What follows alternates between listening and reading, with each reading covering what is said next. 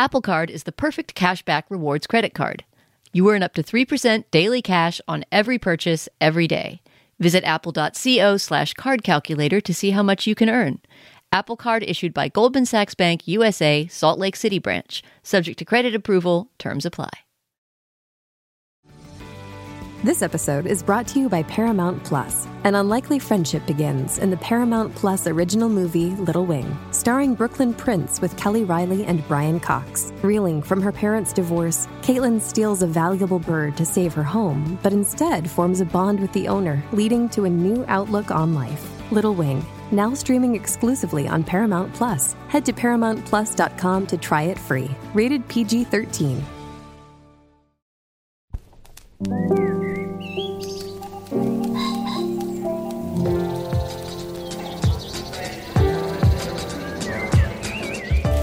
I'm Stephen Metcalf, and this is the Slate Culture Gabfest Indiana Jones and the Lady from Fleabag edition. It's Wednesday, July 5th, 2023. On today's show, Indiana Jones and the Dial of Destiny. It's the fifth and presumably last question mark question mark installment in the franchise. It returns an 80 year old Harrison Ford, uh, this time teamed up with Phoebe Waller Bridge. And then the indie film writer director Boots Riley, he also returns, this time with a visionary TV show, I'm a Virgo, about a 13 foot tall boy making his way in a hyper capitalist, pre apocalyptic world. Uh, it's on Prime. And then finally, the fate of TCM, Turner Classic Movies, the rare private media entity that is also arguably, in its way, a public trust. Uh, looked like it might be going the way of the, I don't know, Studebaker, Dodo, you, you pick. But um, now looks like it might survive. We discuss it. Um, joining me today is Julia Turner of the LA Times. Hey, Julia. Hello, hello. Very happy to be here. Yeah, yeah, yeah. Happy Independence Day. And of course, uh, Dana Stevens is the film critic for Slate. Hey, Dana. Hey, hey, Stephen dying to know what both of you think about these uh, three subjects, so let's make a show. All right, the original one, Raiders of the Lost Ark, came out in 1981. Uh, it was an homage to the old serials that Spielberg and Lucas had loved as kids, and it's still, I guess, in my estimation, but I am hardly alone, one of the greatest and most perfect action films ever made. Uh, it's just a sheer miracle of wit and pacing and brio, all of it. Well, here we are 40 years later indy's in his 60s in the script. Of course harrison ford is 81 uh, in the movie. He's retiring as a university professor when he's dragooned by his goddaughter played by phoebe waller-bridge into searching for some archimedean thingamajiggy that confers godlike powers on its bearer He's reluctant to go, understandably, but he realizes how urgent it is when he sees he's in a race for it with a former nemesis. It won't surprise you, he's a Nazi. The movie, and this might surprise you, was directed by James Mangold. In the scene we're about to hear, our two heroes, Indy and Helena, are racing through the streets of Tangier. They're trying to catch the bad guy. You hear them shouting at each other over the commotion, and you'll also hear from their sidekick, Teddy. Let's listen. You think he'd be proud of this? Your father, his only daughter, selling her soul for bail money. Sounds quite cool when you like that. And it's not all bail money. Some of it's gambling debts and some... Teddy. Helena! No! Helena! How did you end up like this? What do you mean? Resourceful, daring, beautiful, self-sufficient? oh, Oh my! I'm back in the multiplex.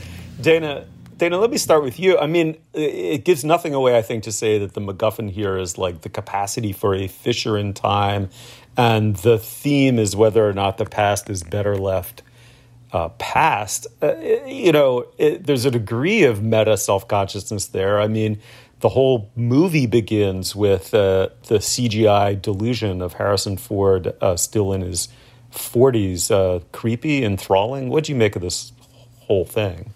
I mean, I was surprised to see uh, getting online after a weekend away that there's a lot of argument about this movie about not only its quality, it seems like there's a very stark divide between people who are saying this is a tired, creaky uh, resurrection of a franchise that didn't need to be resurrected, and people who, like me, if you read my Slate review of it, are saying, okay, it's not the best Indiana Jones movie. It is by far not the worst. It's fun to see this character again, and the whole thing is an enjoyable summer ride, which is pretty much how I found it. And then a second debate that's happening about the movie, which has less to do with its quality than its cost, because this was an incredibly expensive film. The, the budget that I saw quoted was $295 million. And so even though it had a decent opening weekend for a normal sized movie, it seems very unlikely that it's going to make back its immense budget, which starts a whole different fight than the one about, you know, does Indiana Jones deserve to be renewed, which is, you know, why do movies cost so much and why does the entire film industry depend on these giant tent poles that couldn't possibly make back their budgets? So we can talk about both things, but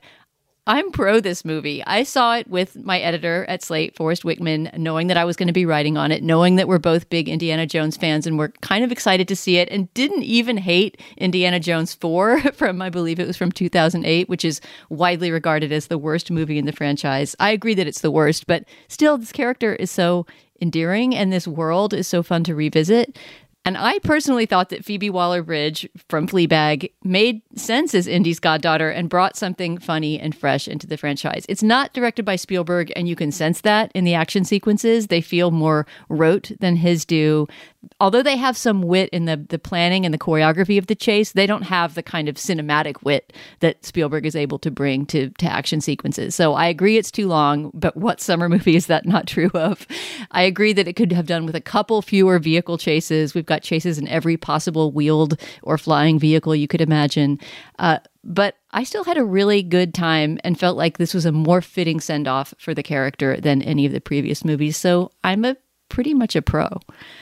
Julia, uh, Dana was uh, pretty taken with this. Um, what do you make of this $300 million uh, extravaganza?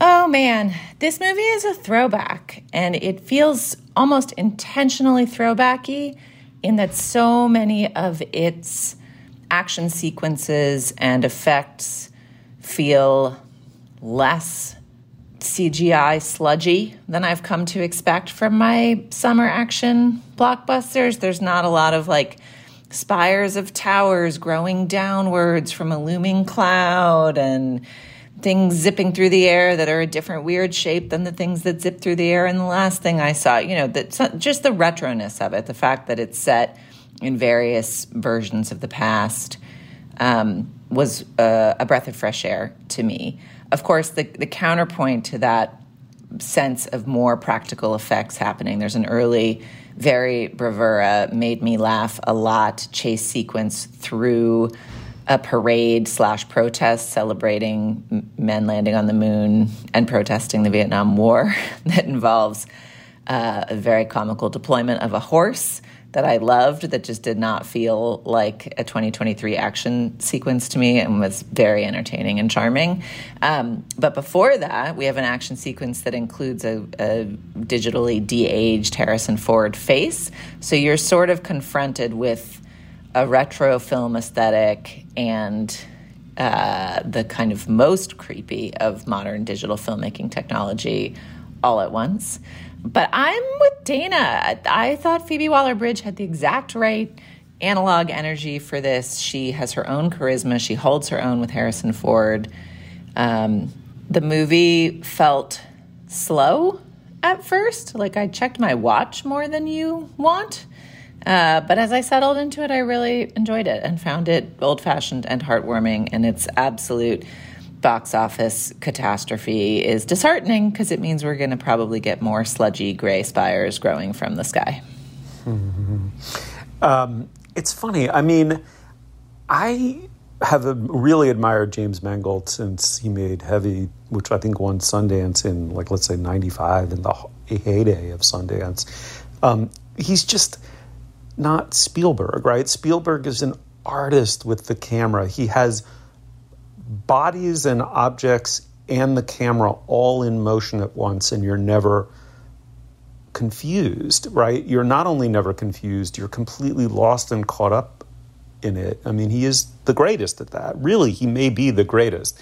And certainly among the three or four that are the greatest. I mean, Keaton would be another one, right? But um, it's the age old problem. If you bring in a, a director of humanist impulses like Mangold, um, you get those moments which are extraordinary. So Phoebe Waller Bridge is perfect in this movie. I loved everything about her presence and her performance. I thought, as written, it was a wonderful part. She brought it to life. Um, there was no creepy sexualizing of her. Um, she's his goddaughter. That they handled that incredibly well and deftly. I love that she's, you know, I mean, she's in the in the tradition of the original Karen Allen, right? Like the super ultra capable wisecracker who doesn't buy into them to the extent he even does the macho myth of Indy, and yet, you know, is the perfect partner for him in the adventures. I mean, it was just kind of great the way it worked. The problem is, the more is more ethic of it when you don't really know why you're doing it for a fifth time. Um, you know, you just throw everything at it. There are too many chases. They tend to be lumbering. Mangold's not an action director. Um, and the original was at 155. The, was uh, Raiders of the Lost Ark was an hour and 55 minutes. You ne- never, the idea that in that movie you would check your watch, I mean, that script just flows from beat to beat to beat from beginning to end. And um, I, I, had a real problem with that in this one. For long stretches, I was bored. So I, I thought, you know, bloat is always a problem for, you know, second installments, much less fifth installments. I, unfortunately, I fall on the other side of the fence. I, I didn't really enjoy this movie other than other than her performance. I think part of it for me is that I saw it with my kids and they had done a full Indiana Jones film festival all week long and watched all three and really enjoyed it and they they loved it. Mm, of course, yeah. So I think it's probably a B for me, but it was a pretty enjoyable B.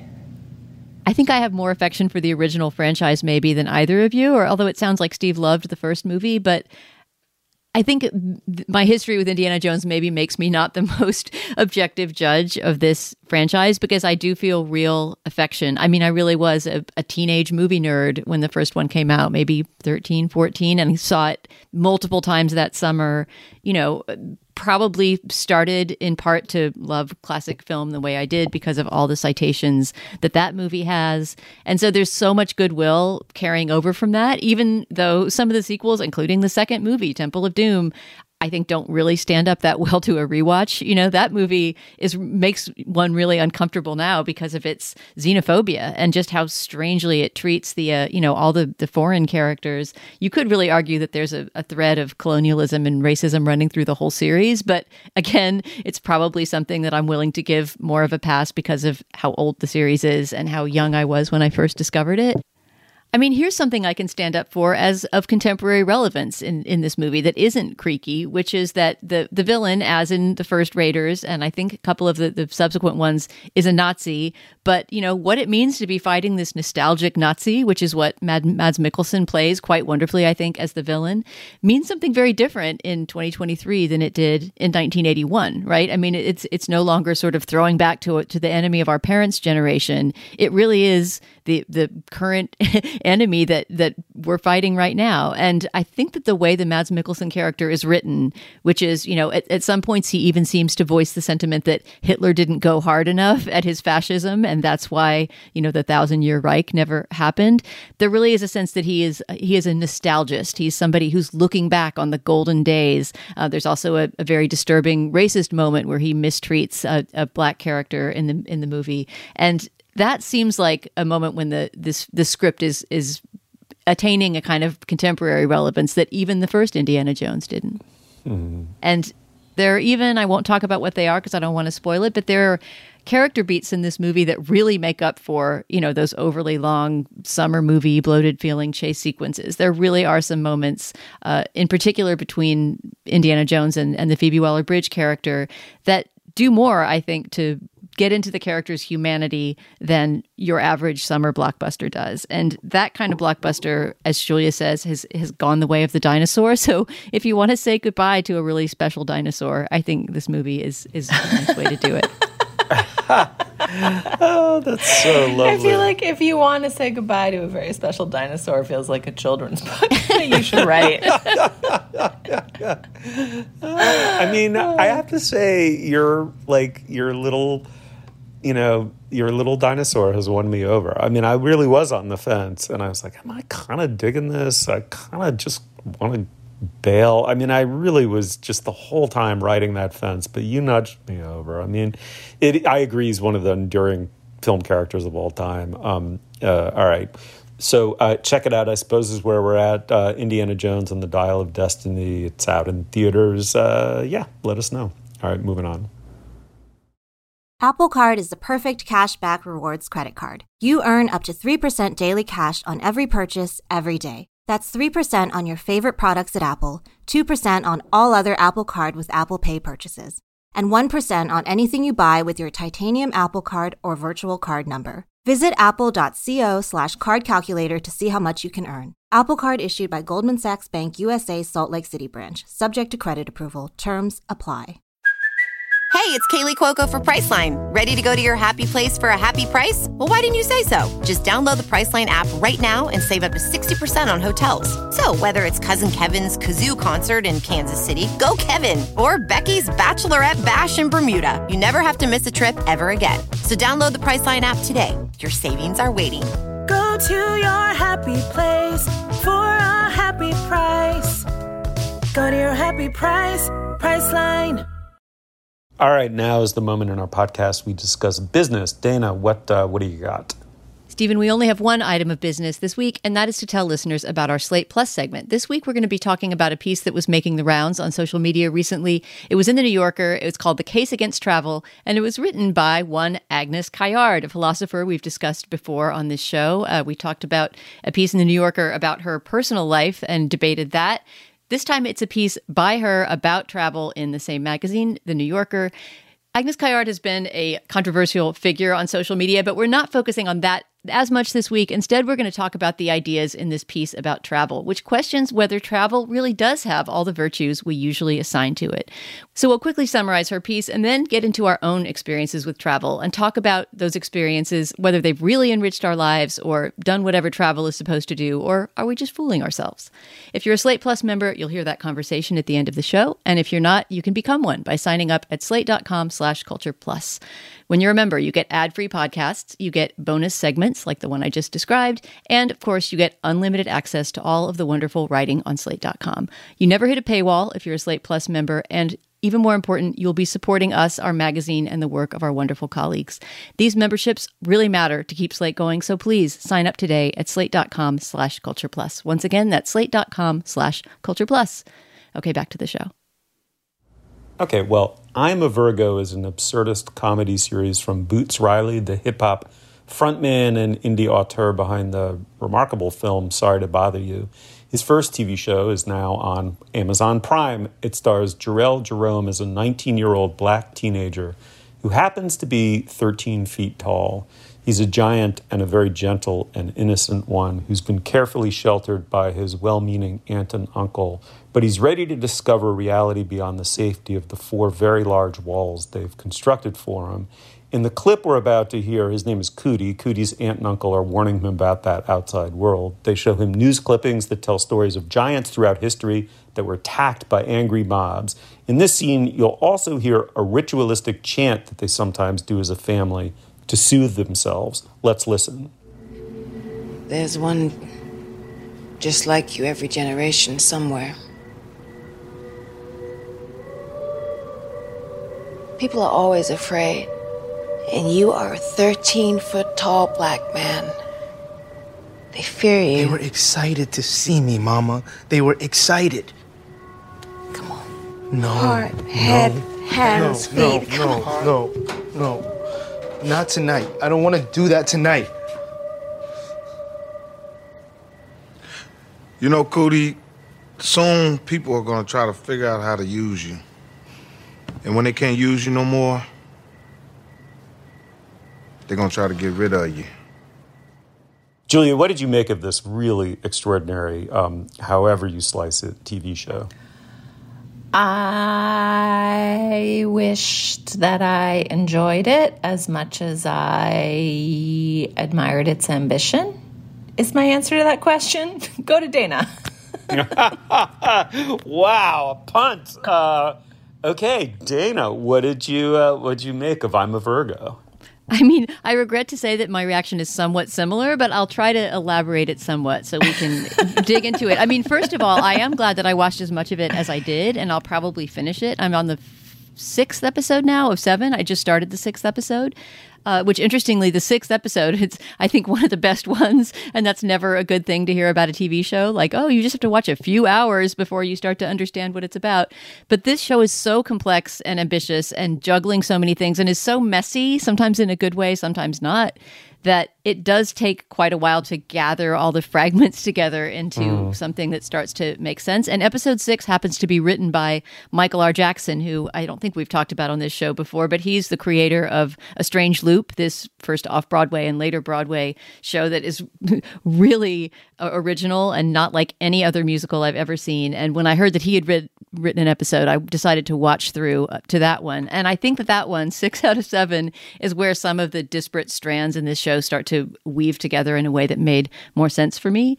But let's let's put it this way. I think both in his movie Sorry to Bother You and here in this show I'm a Virgo, Boots Riley is a better idea mixer than he is a storyteller. And uh, and so that may not be something that really entices you into watching the show, but mixing ideas is a pretty uh, important and unusual thing to do right now in culture, right? I mean, he comes from the world of hip hop and was the front man for two different hip hop bands. And this show has a very hip hop sensibility in that it um, it has a very you know mordant sense of humor that it's very um, you know socially aware. It's really a, a, piece of, in a way, propaganda, and the show takes that on and talks about you know what propaganda is and how that relates to art in several different episodes.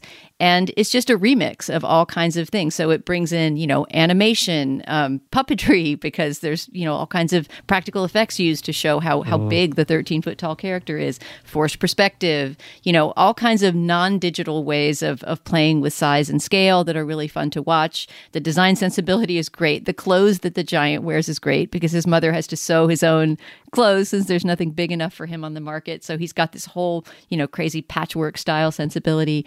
Um, there's lots of great needle drops. Um, there's there's beautiful things to look at in this show and to think about but you have to have a lot of patience to keep moving with it because there's so much going on that narratively I don't think it really succeeds and here's an example of that without spoiling anything, a really driving element of several episodes of this series is a tragic event that happens to this character who's one of the giant's friends.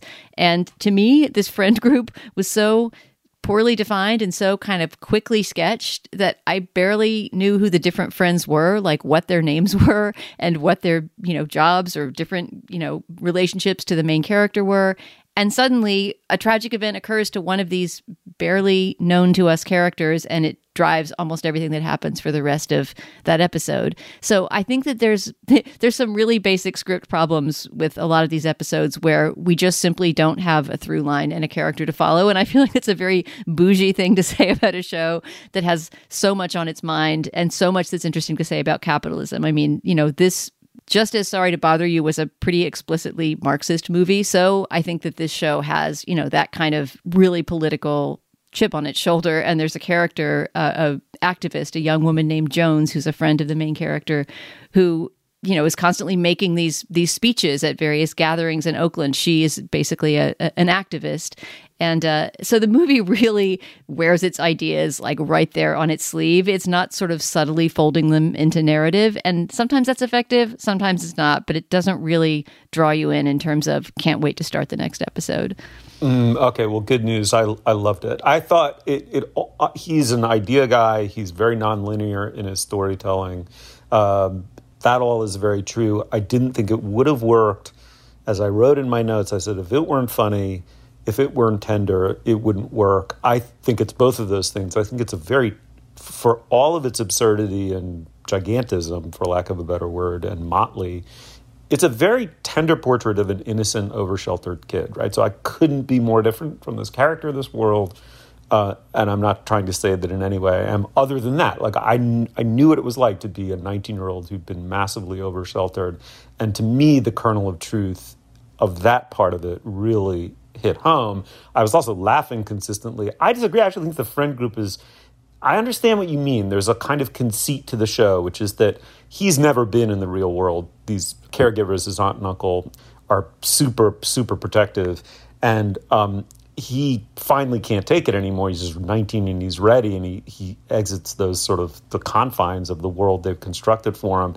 And there, there, the scene that Boots Riley didn't write is really interesting. He didn't write the scene of the first encounter being of terrified people, right? Which would have been excruciatingly painful and the obvious one to write. Like, you know, it instead he just falls in with this friend group who are like, oh, cool, we're going to hang out with the giant. And I loved that in a way. It dispensed with the obvious thing that could have been written by Chat GPT.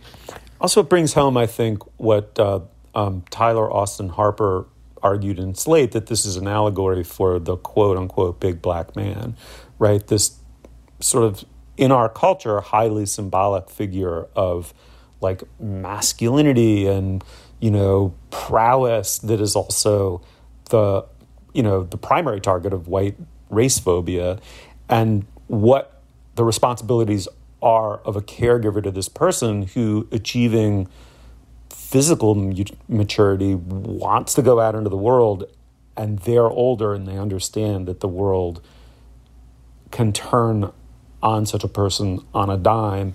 And so i really responded to it. And the second thing i would also say is that first of all i love the aesthetic right? Like this is clearly like you know combination of hip hop, comic books, like junk culture, while being a satire on all of the above. And it's, I cannot believe that I've lived long enough to see a completely, totally unapologetically revolutionary black Marxist sensibility being given a voice on a major media platform to produce such an allegory. Uh, I just think it's wildly, wildly original and shows that peak TV still has somewhere to go. I'm so glad that you liked it because I spent the whole time watching it being like, how many times on our frickin' podcast have I said, oh, please make original ideas? Please, uh, you know, don't just show us the same thing. And this is certainly not that. The I like the the, the courage of its originality. Um, I'm not surprised, Dana, to hear that it does eventually come together. But, you know, it, it, there is some obligation to pull it together sooner, I think, in terms of winning your argument, it, winning your audience over to experience your argument of uh, Marxism on Amazon. So mm. I felt disappointed in it for that, even though there were glimmers and moments. I mean, I think Jharrel Jerome's performance is really interesting and great. I think some of the um, production design, as Dana mentioned, the clothes he may, he wears are incredible. The kind of ephemera of the dystopian world has, you know, notes of idiocracy with its own delightful twist. But um, I just, I don't know. It just didn't work for me. I just felt like I was watching um, an art project rather than art. Oh, I loved watching the art project. I mean, I also think it you know, in the same way that you see the Indiana Jones movie through the eyes of your kids at the age that they're at now, I see this through my kids' sensibility. I mean, I, I hear so much of what they're saying and believing echoed in this in a way that it isn't in practically anything else. You know, sense of a totally broken world that they've been brought into, that only a total dry erase of the whole botched experiment and like the okay boomers disappearing forever can the whole thing be corrected for a total impatience with we'll make it slightly less cruel which boots riley has no truck for. I, I also i have to say that like there's there is a aesthetic precedent i think in I, I wish i could think of more examples than i know there are but like repo man these kind of alienated young men so alienated from not only the world, but the storylines, mainstream storylines the world is selling them on, that, that only a very fragmented storytelling s- style will properly indicate what's going on inside them and how like deeply incoherent they find the world around them. Um, I would say try it and you know see if you can go with it because something genuinely new and weird is on television right now.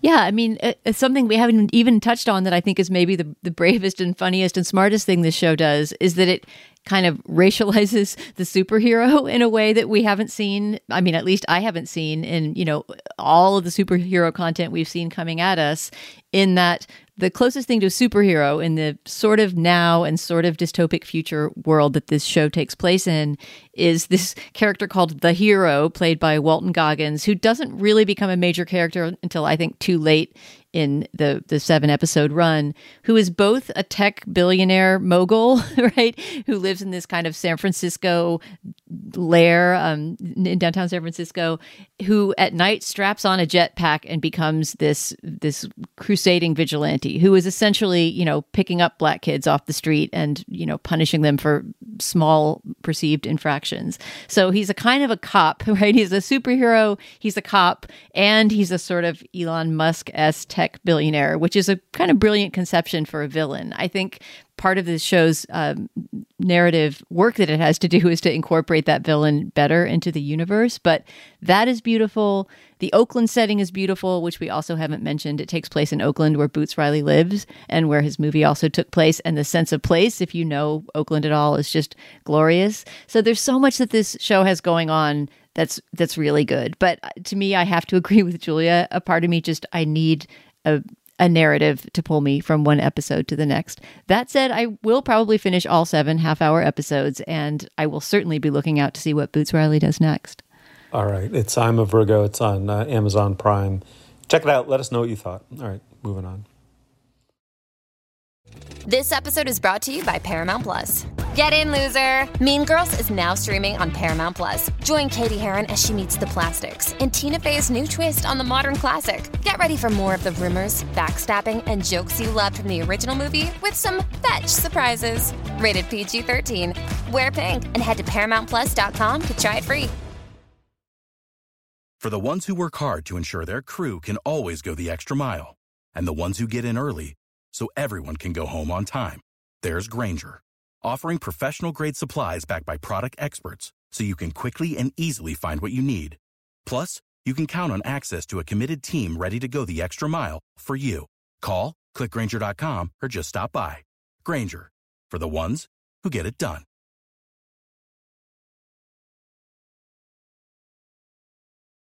Okay, Dana, I will turn to you very quickly on this because I know you're a huge, huge uh, partisan booster of Turner Classic Movies, otherwise known as TCM. It was a it's a cable channel, of course. It was launched by Ted Turner, and recently there was some intimations that it might be um, going out of business. It might be um, shuttered. Uh, one of the primary and most alarming of which was a, a guy named Charlie Tabesh who'd worked there for a long time and had done a lot of their programming. Looked like he was being laid off. Other high-profile layoffs. To the rescue, apparently, came Spielberg, Scorsese, Paul Thomas Anderson, who have agreed to help guide programming and curation at TCM going forward. It looks like now it has been rescued, but it's certainly an occasion to talk about what it's meant to you as a film lover and film critic, what it's meant to the world as a kind of public trust, preserving cinematic history and making it widely, widely available for free, other than, of course, subscribing to the cable system that it's on. Dana, TCM, go. I mean, honestly, I think as a business story, it's almost too early for us to talk about this because it's very unclear what the future of TCM is right now. I don't think it's quite true that it was in danger of being shuttered. Of course, that was, you know, the fear of fans when they heard about these layoffs. I believe that the staff of, of TCM went from 90 to 20 people in a single day when David Zaslav, who's the Warner Brothers Discovery CEO, who's been a lot in the news lately um, because of his various, because of his relation to the strike and, you know, his, his various um, bad businesses decisions or bad at least from the point of view of the the consumer maybe not from the stockholders point of view. Anyway uh, when zaslav made these layoffs which was i guess late june um, there was a wave of fear that tcm was in danger that it was going to be downsized or disappear and that the channel as we know it would would no longer exist Only a few days after that, about a week later, it started to seem like the opposite was true. Charles Tabesh, who you just mentioned, a longtime director of programming there, was rehired after having been fired. And uh, and as you said, these three auteurs stepped in, um, saying, you know, for it's like the, the auteur superheroes stepping in, saying, free of charge, we're going to help program this channel. But it doesn't seem like great news for an organization like TCM that you have to depend on things like hero auteurs stepping in to do free programming for you. It doesn't seem like a great vote of confidence in the future of that channel. So I guess we're using this business story, which is still up in the air as to what it means, more as an excuse to just talk about TCM, which recently celebrated its 25th anniversary, I guess a few years ago. So it's coming up on 30 years of existence now. And I mean, in, in my mind, has really become one of the closest things we have to to what the Cinémathèque Française is, you know, to to French cinema eh, or to to world cinema in France. It really is the closest thing we have to some sort of public trust, you know, preserving film history. And I think as a as a longtime viewer and fan of the channel, and somebody who really hangs on to cable just so I can have TCM on tap whenever I need it, that it's done that incredibly well. It's it's really been an extraordinary force for um, you know for to bringing new people to old movies for the last thirty years. Uh, the channel in, in my house is something that I wouldn't say it's always on because there's no TV channel that's always on, but to the point that there is wallpaper TV ever in my house, uh, TCM is that wallpaper TV. I remember an interview with Paul Thomas Anderson a few years back, maybe when Phantom Thread came out, where he mentioned that and said, you know, oh, I always have TCM on in my office or my home or something like that, and, and feeling like, yes, Paul, I'm with you there. It's something that if you turn it on even in the middle of a movie or on one of those little bumpers that appears in between movies where they'll play old old shorts or, or little mini documentaries or things like that, you will learn something about film history and it will send you off on some some interesting tangent. So yes, I love TCM. It's very dear to me. And I think it would be a great loss to culture, not only if it disappeared, of course, that is the case, but even if it changed significantly, I think at this point they've found a really great and really diverse set of hosts who know a ton about movies. Uh, they have all kinds of, you know, sort of long-standing traditions, like uh, their Silent Sundays, which, you know, as somebody who's written on silent film, is, is an important feature to me. And those things have people coming back to the channel. If it were to get suddenly streamlined and changed, I just I don't think it would gain audience members. I think it would alienate the audience members it already has. And so I really hope that whoever is in charge right now, whether it's Spielberg, Scorsese, and PTA, David Zaslav, Charles Tabesh, whoever it is, that they realize that if it ain't broke, don't fix it. TCM is already good. Yeah, I mean, uh, the thing that this story strikes out for me is just where we are and are not in terms of all of our digital archives and particularly the archive of American cinema. It's insane that a you know a small division of a massive company corporation is the place that serves this role in our society. Like there is no guarantee that it will continue to do so. And I think the initial promise of of Netflix back in the ship you a DVD era was like, wow, you can really see anything you want with a Netflix subscription. Like they will send you that CD in that or that DVD in that red envelope. And then when it switched over to streaming, it was like, oh wow, even more convenient. Don't have to deal with the C- the DVDs and the red envelope and the scratches and whatever and so much was available on many different streaming platforms. And as the economics of streaming changed, so that rather than keeping the entire owned library up forever as part of the assumed potential value of having a streaming service, uh, you know, shows new and old that are less well performing are being taken off of those platforms. Uh, the kind of cavalier and seemingly hasty set of decisions around TCM is just deeply alarming. And even if there has been some stop put to it, and uh, one of the beloved curators and caretakers has been restored, it's just scary that it could happen. This this amount of access to film history. It just makes me think not only of how how the ease of access we have to digital culture makes us take for granted that we will always have access to it when that isn't necessarily the case. And so I felt layers of alarm upon following this story. I mean, the, the, the funny thing about movies as opposed to literature, right? Traditionally construed as print literature, is that all of this apparatus of preservation around books, you know, is so highly developed now, you know, by the time the 20th century rolls around. I mean, we have major university libraries, we have archives, we have collections, we what's irreplaceably unique, like the manuscript of that's the first folio or whatever, is so jealously and carefully guarded and preserved. And, you know, this a fundamentally industrial and commercial enterprise of film developed that surprisingly slowly um, alongside the awareness that these things were enduring classics, right? I mean, they're in they're in in a digital sense, they're easily accessible, at least now. In a kind of moral slash aesthetic sense, they're the universal property of mankind, as all great works of culture are or should be. And in reality, they're privately owned, and those are fractious and in some ways very venal or self centered enterprises that are going to control access for money.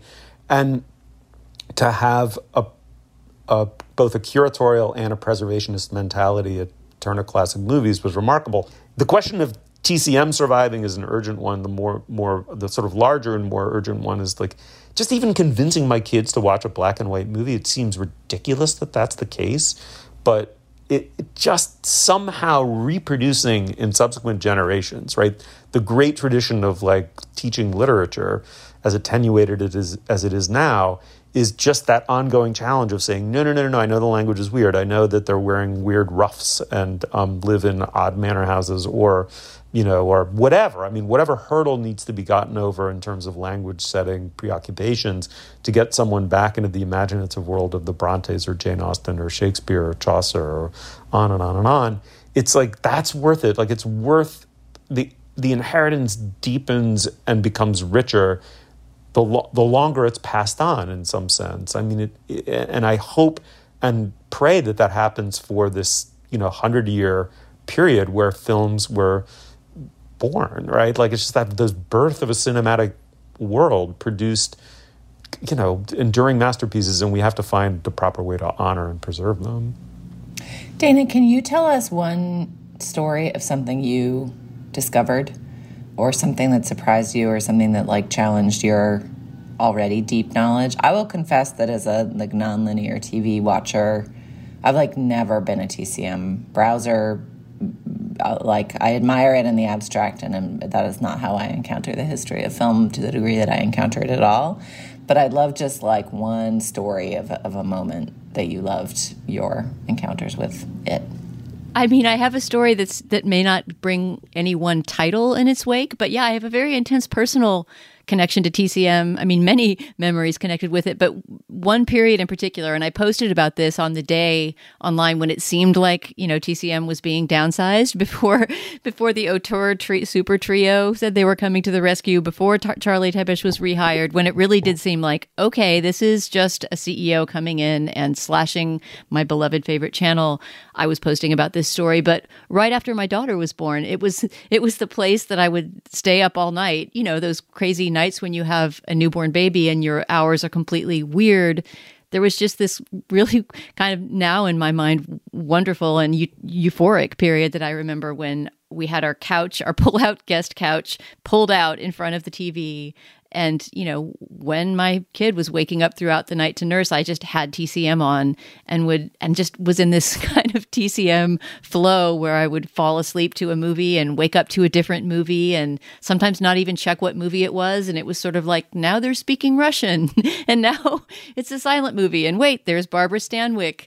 Um, but it was just kind of keeping me company in that flow. And I also remember in particular that the, uh, the little, I don't know what you'd call them, but the, the channel announcement announcements, you know, the little thing that said you're watching TCM at that time. There were a few different ones with different visuals from old movies, and they were wonderful. I still think of them as the as the classic TCM channel logos. There was one in particular, maybe some listeners who are big TCM fans will remember this, but there was one in particular that was a a little shot from some old film that was just a, an elevated train in black and white. It looked like it was from a noir movie, you know, running between two high rises or something like that. And underneath it, it would say, watch TCM or something. That's just such a wonderful memory in my life. And and I don't know that I could cite specific titles from that time because, like I said, I did just experience it as a kind of pleasant old movie blur in the in the background. But here's a, a, movie that I discovered on TCM just because I turned it on one time many years later, and it was so damn weird that I had to watch the rest of it and research it, and then eventually go back and watch, you know, the beginning part that I had missed and that was uh, this Japanese film from the 60s called Funeral Parade of Roses.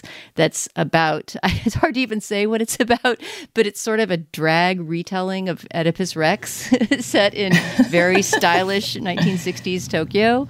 And, you know, just something that you can imagine how visually crazy and beautiful that would look. And even just the title, Funeral Parade of Roses. Anyway, that's a, sh- a movie that I would probably never have come across in life. I'd certainly never had an opportunity to see it on the big screen, but caught you know the last 20 minutes of it or something one time on on TCM and as a result went after it. But i mean that's one title that came to mind. Like that channel over the you know couple decades i've been watching it now has brought me so much in the way of, of revelation. And i'm sure i'm not the only person. So i feel strongly not only that it should survive in some form but that it should survive in this form. It shouldn't be slashed from 90 to 20 and turned into some sort of streamlined version of itself. On the contrary, it should be given more money. Everyone should be rehired back and it should be protected and, you know, as a as a national patrimony. But I know that's not the world that we're living in right now.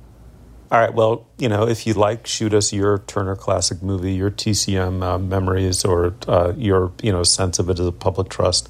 We'd love to hear from you on this one. Uh, all right, let's uh, let's move on. Hey, I'm journalist Sam Sanders. I'm poet Saeed Jones. And I'm producer Zach Stafford. And we are the hosts of a podcast called Vibe Check. On Vibe Check, we talk about everything news, culture, and entertainment, and how it all feels. That's right. We talk about any and everything on our show, from real life issues like grief to music and movie critiques. And that barely scratches the surface. Yes, indeed. And it doesn't stop there. We have got a lot to say. So join our group chat, Come to Life. Follow and listen to Vibe Check wherever you get your podcasts.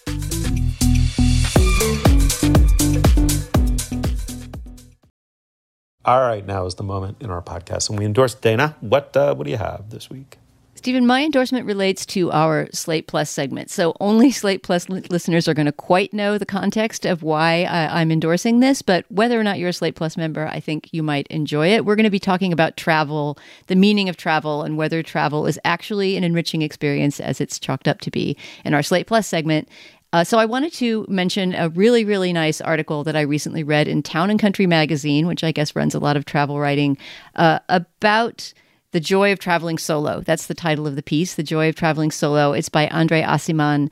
And it's really, it's almost like a blog post. Uh, it's just a very personal reflection on a moment that the author remembers about sitting in a piazza in Orvieto, a village uh, in, I believe, in Tuscany. I've actually been to Orvieto, and I'm not a big uh, knower of Italy. I've only been there a couple of times in my life and been to very limited parts of the country. But Orvieto is a town with so much architecture and kind of Italian patrimony that I think anyone in that area goes.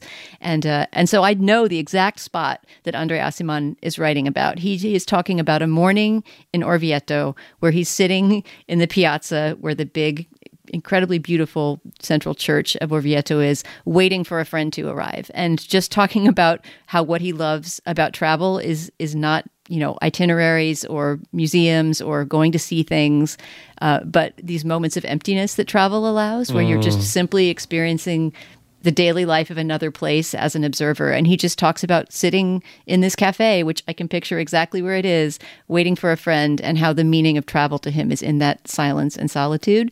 It's just a really beautiful, simple piece about travel that I think makes the opposite point of the uh, the piece we're about to, to talk about in Slate Plus. So, The Joy of Traveling Solo by Andre Aciman in Town and Country magazine. That is wonderful. I mean, Andre Aciman, of course, the uh, author of the novel that "Call Me by, uh, by, Your Name" is based on, right? And a uh, wonderful guy. I was very lucky to meet him. And um, but also um, Orvieto's in Umbria. I know that's where it's. okay, it's you're a, right. You're right. It's magical. Yeah, I cannot wait to read that. Um, how marvelous, uh, Julia! What do you have?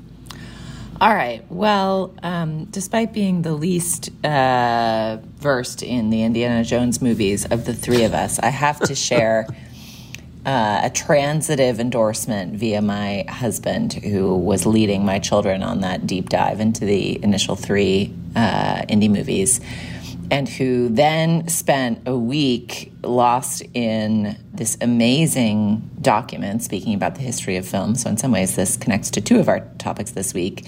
Uh, but are you guys aware that there is a transcript, a 90 page transcript of a story conference for the original Indiana Jones movie in which George Lucas, Steven Spielberg, and Larry Kasdan all sit down and figure out what the movie is going to be? Oh my God, that sounds incredible. No, Whoa. link me up right now. yeah. So they it's these three geniuses and they're sitting down and they've got a concept, but they don't have a movie and they talk it all through. What's the meaning of the whip? What's he going to do with it? How's he going to use it? How's the whole thing going to come together?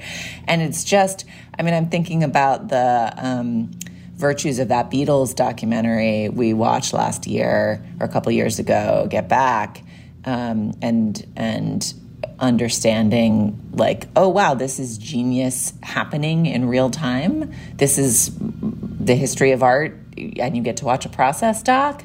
Uh, I sense from my husband's response to this, which is available to be read, and then also I think some actors have put together a podcast version where they act it out. which he said was a little confusing because you can't quite remember who's who because it's not the real guys, obviously.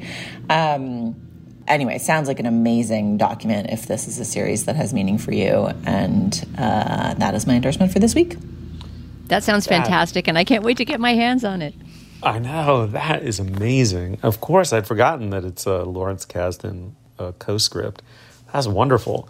Um, so uh, my endorsement this week is uh, I've been in the past endorsed uh, essays by uh, Jessica Riskin, Stanford professor of history, whose interests are um, in the history of science. And uh, her latest in the New York Review of Books is um, called "A Sort of Buzzing Inside My Head," and it's wonderful because it begins with uh, essentially Alan Turing, who in in some ways invented computing as we know it. Um, you know, theorized what artificial intelligence would be back in the 1940s in a very famous, very seminal uh, paper. And she goes back to that paper and says it's a much odder, more curious document than people generally remember. I mean, you know, it's sort of universally cited and probably very, very rarely reread. And, um, you know, in it, he imagines, I mean, it's the Turing test. It's the document that gives us the idea that if you were to talk to uh, an AI machine of some kind and you didn't know it and you asked it a series of questions and couldn't really determine whether you were talking to a real person or um, or the machine, then some sort of threshold, if not to consciousness, at least some kind of true artificial intelligence had been achieved. And um, she goes through it and she says, it, "What's so curious?" Because Turing himself in the paper imagines such a conversation, and what its limits might be, but what its limits might not be. And then Riskin now in 2023 asks the same or some similar questions of ChatGPT, compares Turing's imagined responses in the 40s to an actual purported AI or AI responses now. And she says, My purpose in these comparisons is to show that there's an, an ineffable but stark contrast between Turing's imagined bits of conversation and and the ChatGPT corollaries, ChatGPT's responses have a hollow generic feel, like they were compiled by a committee for some ornamental purpose, whereas Turing's imagined intelligent machine gives off an unmistakable aura of individual personhood, even of charm. And it seems to me that Riskin's intellectual pro- project, as I construe it, is this attempt to try to understand how, in an age of sort of the ascendancy of an empirical way of looking at the world, that that that sort of disciplinary authority of the you know post-war research university moves inexorably in the direction of STEM, and like the colder and more empirical, the better. And something in like in many ways ineffable about what it is to be human. Right, the humanities were inevitably going to attenuate in such an enterprise because at the end of the day, they're committed to understanding this unmistakable and expressing this unmistakable aura of individual personhood. And in this insanely rigorous careful, knowledgeable, and historically informed way, she's going about showing how you know personhood is inexorable like we're not ridding ourselves of personhood that there's actually a form of evasion in this mania for empiricism if i understand existential evasion in a way and i just find her her work really beautifully realized um, so i I really, I really recommend this essay as sort of buzzing inside my head to the extent that we as a panel have been preoccupied the question of chat GPT and what it is and what it isn't. Um, I think, uh, uh, and to the extent any, all of our listeners are horrified by what might be next when it comes to AI, uh, her work on this issue is just unsurpassably um, acute. So check it out.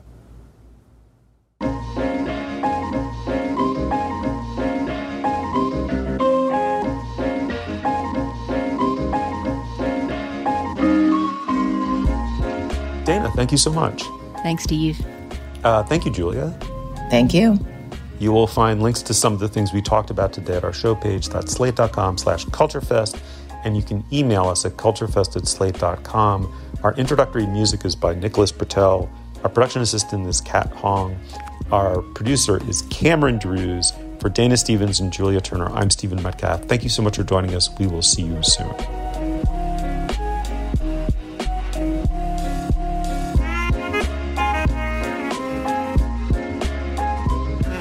Without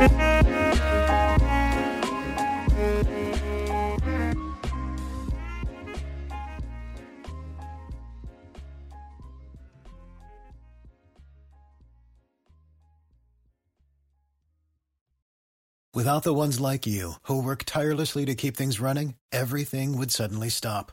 Hospitals, factories, schools, and power plants, they all depend on you.